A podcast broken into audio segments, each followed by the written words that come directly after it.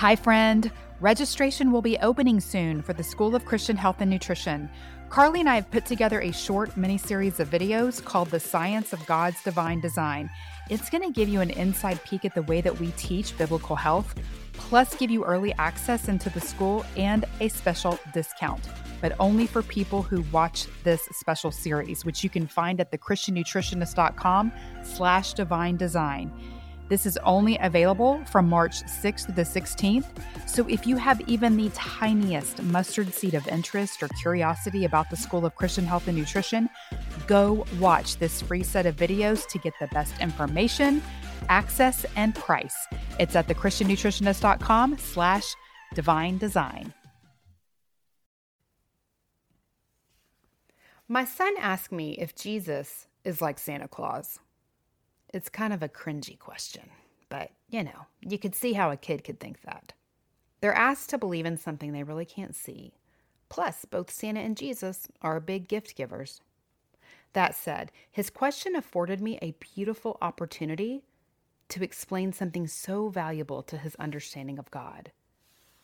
I said, You know how we have this elf flying around here every night reporting your behavior to Santa?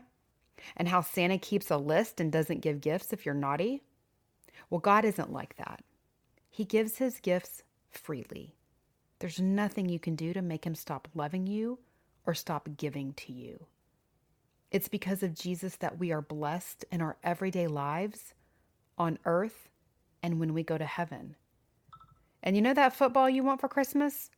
It wouldn't mean anything without the sunshine to play it in and the friends to play it with. God gives you the most important gifts just because he loves you.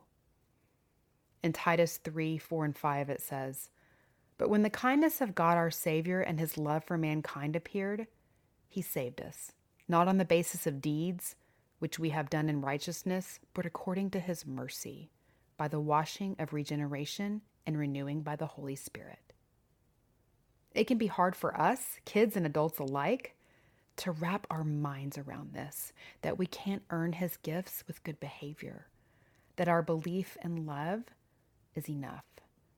It's the best news you'll ever get, and I hope you receive it with open arms.